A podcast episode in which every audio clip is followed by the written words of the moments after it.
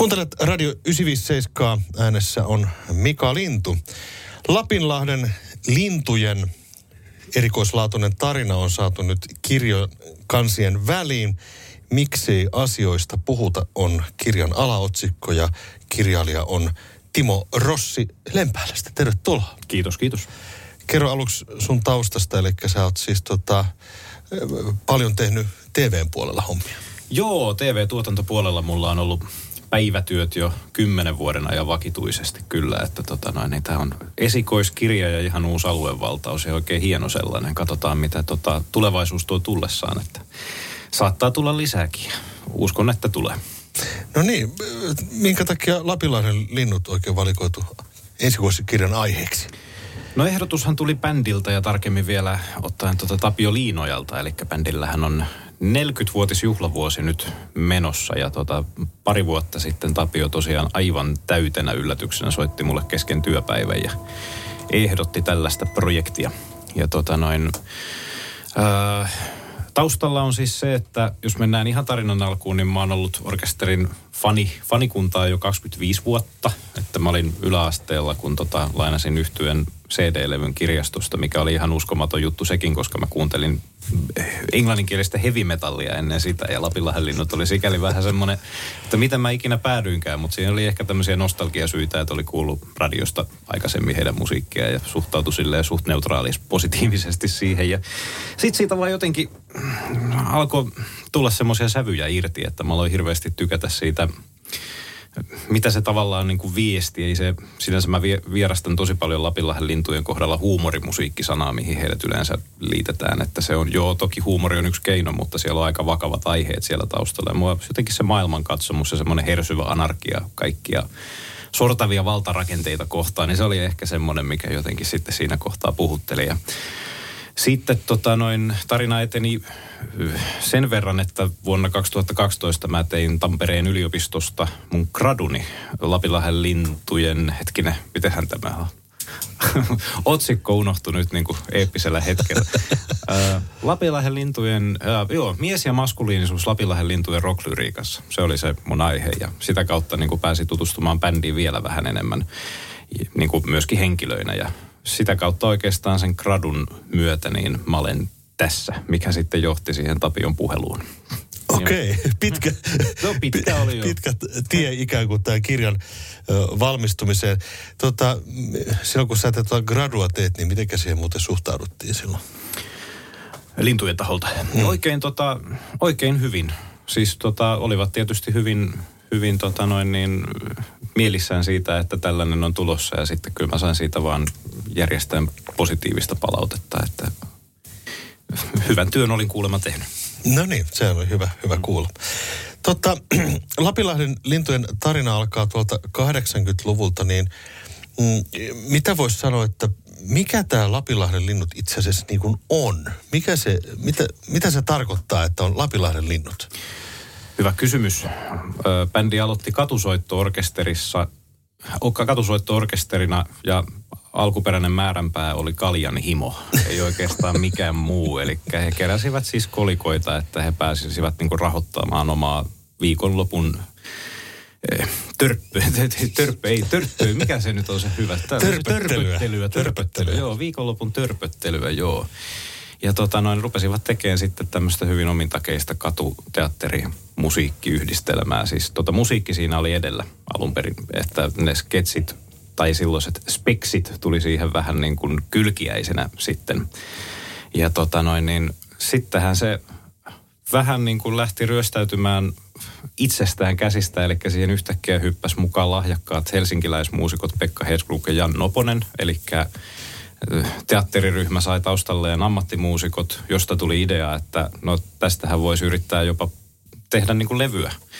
Ja sitten Emilevyyhtiön Perro Hietanen innostui tästä hyvin niin kuin persoonallisesta keitoksesta, eli heillä oli kaiken maailman kakkosnelosen lautoja ja tota noin niin, lusikkahaarukkaa ja matkaarkkua, tämmöisiä ihan niin kuin epäsoittimia. Ja sitten tota tietysti kuulemma lipputangon nuppi oli se, mikä niin kuin katkaisi kamelin selän, että nyt tämä on kyllä jotain ihan uskomatonta, että tämä täytyy pistää levylle asti. Joten heistä tuli levyttävä orkesteri ja sitten vielä yksi oli tosiaan tämä, että pääsi tekemään muutama vuotta myöhemmin Ylelle TV-sarjaa, joka sitten miljoona yleisöllä lauantai prime timeissa löi niin kuin ihan lopullisesti läpi. Joo, pieni, pieni tämmöinen historiakertaus tähän sun kysymykseen, mutta joo, kyseessä on siis ketsiryhmä, kyseessä on yhtye ja vielä tämä tämmöinen, että se on niin Helsingin ylioppilasteatterista lähtöisin, niin se on tota aika omanlaisensa keitos ja hyvin uniikki sellainen, että mä en tiedä toista tämmöistä, mikä teatteria ja musiikkia ihan tällä tavalla yhdistää, myöskään mikä on niin kuin keikkailu 3000 keikkaa näiden 40 vuoden aikana. että se on niin tosi tämmöinen hyvin omalaatuinen suomalainen. Jännä, yksi hyvä kysymys on se, että sitä ei ole lähdetty kopioimaan tai millään tavalla niin kuin tehty mitään suunnilleen sinne päin olevaa. Että väittäisin, että aika ainutlaatuinen. Mm. Eli näiden jäsenten taustat on niin kuin vaikuttanut siihen, että millä tavalla yhtiö on toiminut, mitä he ovat tehneet ja niin edespäin. Eli tavallaan se teatteri ja sitten se musiikki ja kaikki siinä niin kuin yhdessä. Joo, kyllä. Helsingin ylioppilasteatteri on tietysti, että siellä on jo ennen lintujen perustamista oli jo osalla niin kymmenen vuoden historiaa. Että sen ympärillähän se lähti rakentuun kyllä joo. Ja sitten tota, no katusoitto, mu- musiikkia, teatterilaisten touhua, niin musiikki tuli sitten sitä myöten mukaan, kun ihmisille, ihmisiä piti viihdyttää kadulla, että sai kaljaa. Juuri näin.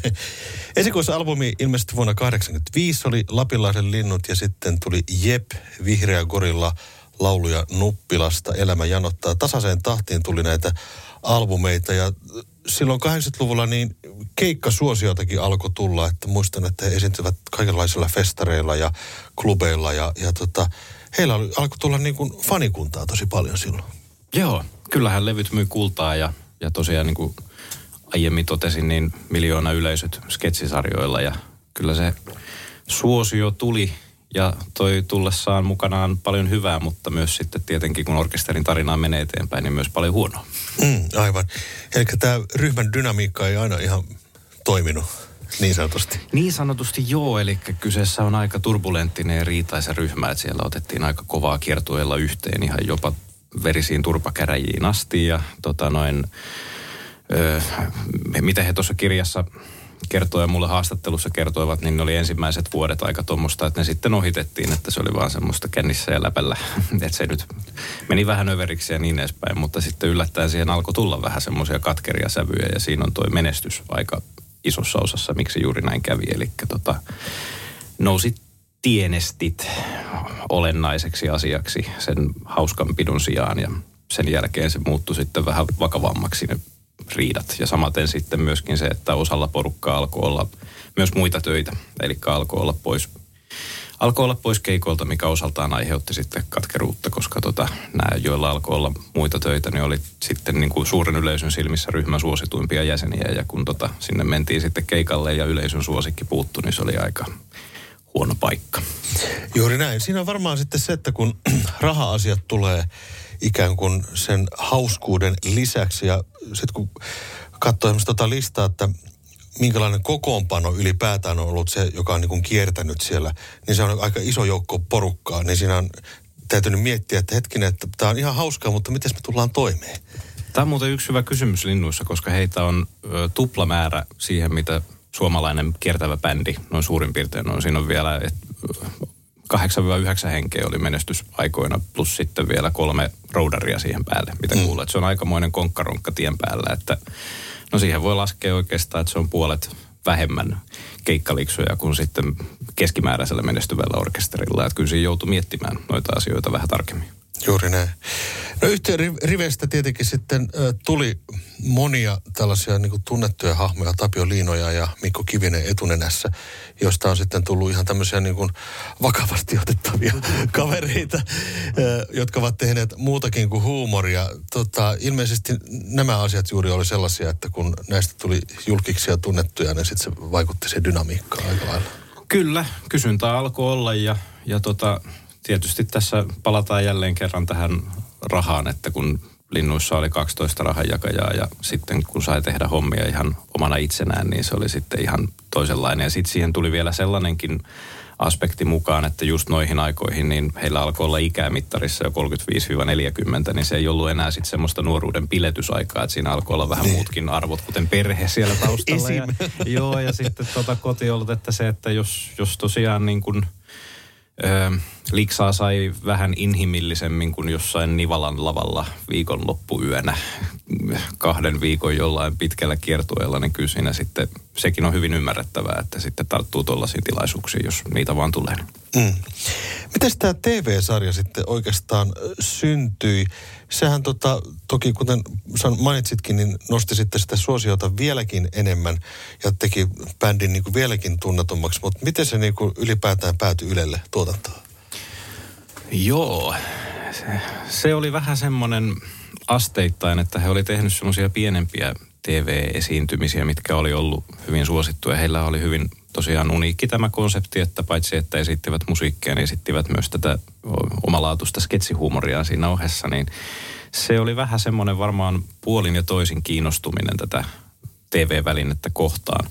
Mutta kyllä se aloite tuli ekan TV-sarjaan, se tuli Linnuilta. Ja tämä ensimmäinen TV-sarja, Seitsemän kuolemansyntiä, niin sehän lähti liikkeelle oikeasti. Se ei lähtenyt sketsisarjana alun perin liikkeelle. Että he ei tarjonnut sketsisarjaa, vaan he tarjosivat semmoista niin kuin seitsemän, osa, seitsemän lyhyt elokuvan tällaista TV-sarjaa, mutta sitten tota, siellä Ylen päässä sitten arvioitiin, että tämä on nyt vähän ehkä liian taiteellista, että mitäs ne sketsit, kun ne on teidän historiassa ollut aika oleellisia, että mitäs jos ne niin liitettäisiin tähän kuitenkin ja tehtäisiin vaan näistä ajutuista seitsemästä kuolemasta synnistä, mikä oli tämä kantava teema, niin sitten ei tullutkaan pitkiä, pitkiä lyhyt elokuvia, vaan tuli semmoisia ihan viiden minuutin mm, sinne keskelle jaksoa, siis semmoisia tosi mini-elokuvia, mitkä oli sitten se tosiaan sarjan kantava teema.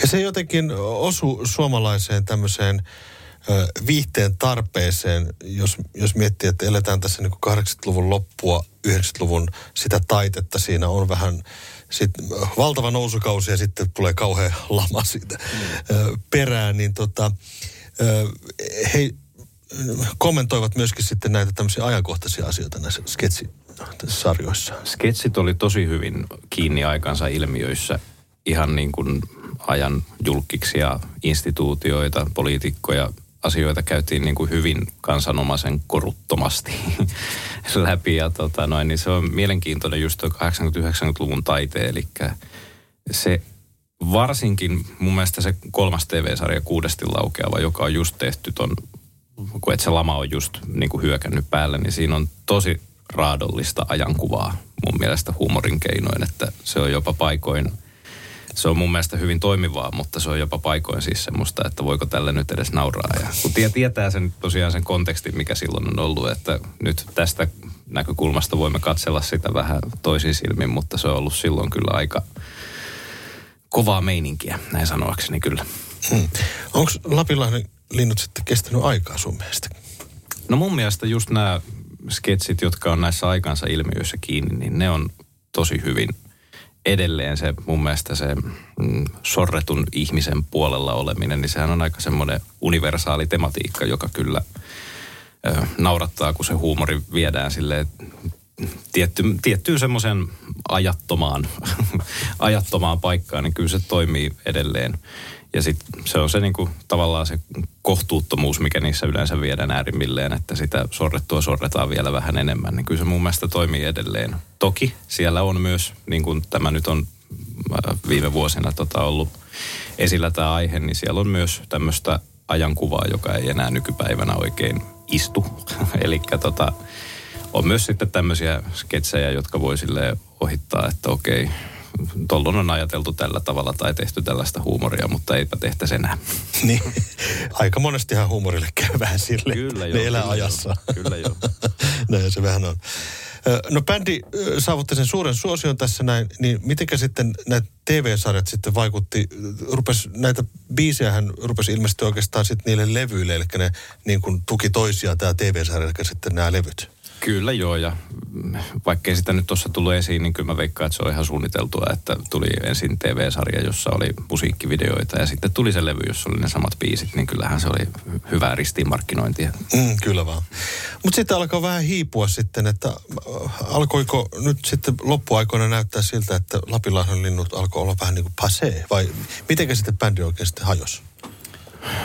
No bändihän ei oikeastaan missään kohtaa hajonnut niin kuin noina aktiiviaikoina, että sitten kun nämä mainitut kolme herraa, Toikka, Kivinen, Liino ja Lähti, niin se hetken aikaa jo jatkuu ihan hyvinkin, eli levyt myi kultaa ja keikoilla oli väkeä, mutta sitten se vääjäämätön siinä tapahtui niin kuin sitten useimmiten, että on näitä tämmöisiä huippukausia ja pohjakausia, niin se alkoi pikkuhiljaa jo yleisö väheneen keikoilla ja levyt ei enää myynyt niin paljon. Ja yksi oli sitten se, että he ei päässyt enää tekemään näitä TV-sarjoja. Yritti kyllä kovasti tota, saada vielä, vielä yhtä TV-sarjaa aikaiseksi, mutta ei otettu, niin siitä lähti se sitten ainakin se isoin, isoin näkyvyys. Ja tokihan siinä, kun tota, nämä näkyvimmät hahmot, Toikka Kivinen Liino ja siitä puuttu, niin väistämättä siis osa yleisöä ainakin ajatteli, että tämä bändi ei välttämättä ole enää ihan se, mikä se oli silloin joskus aikanaan. Että, mm.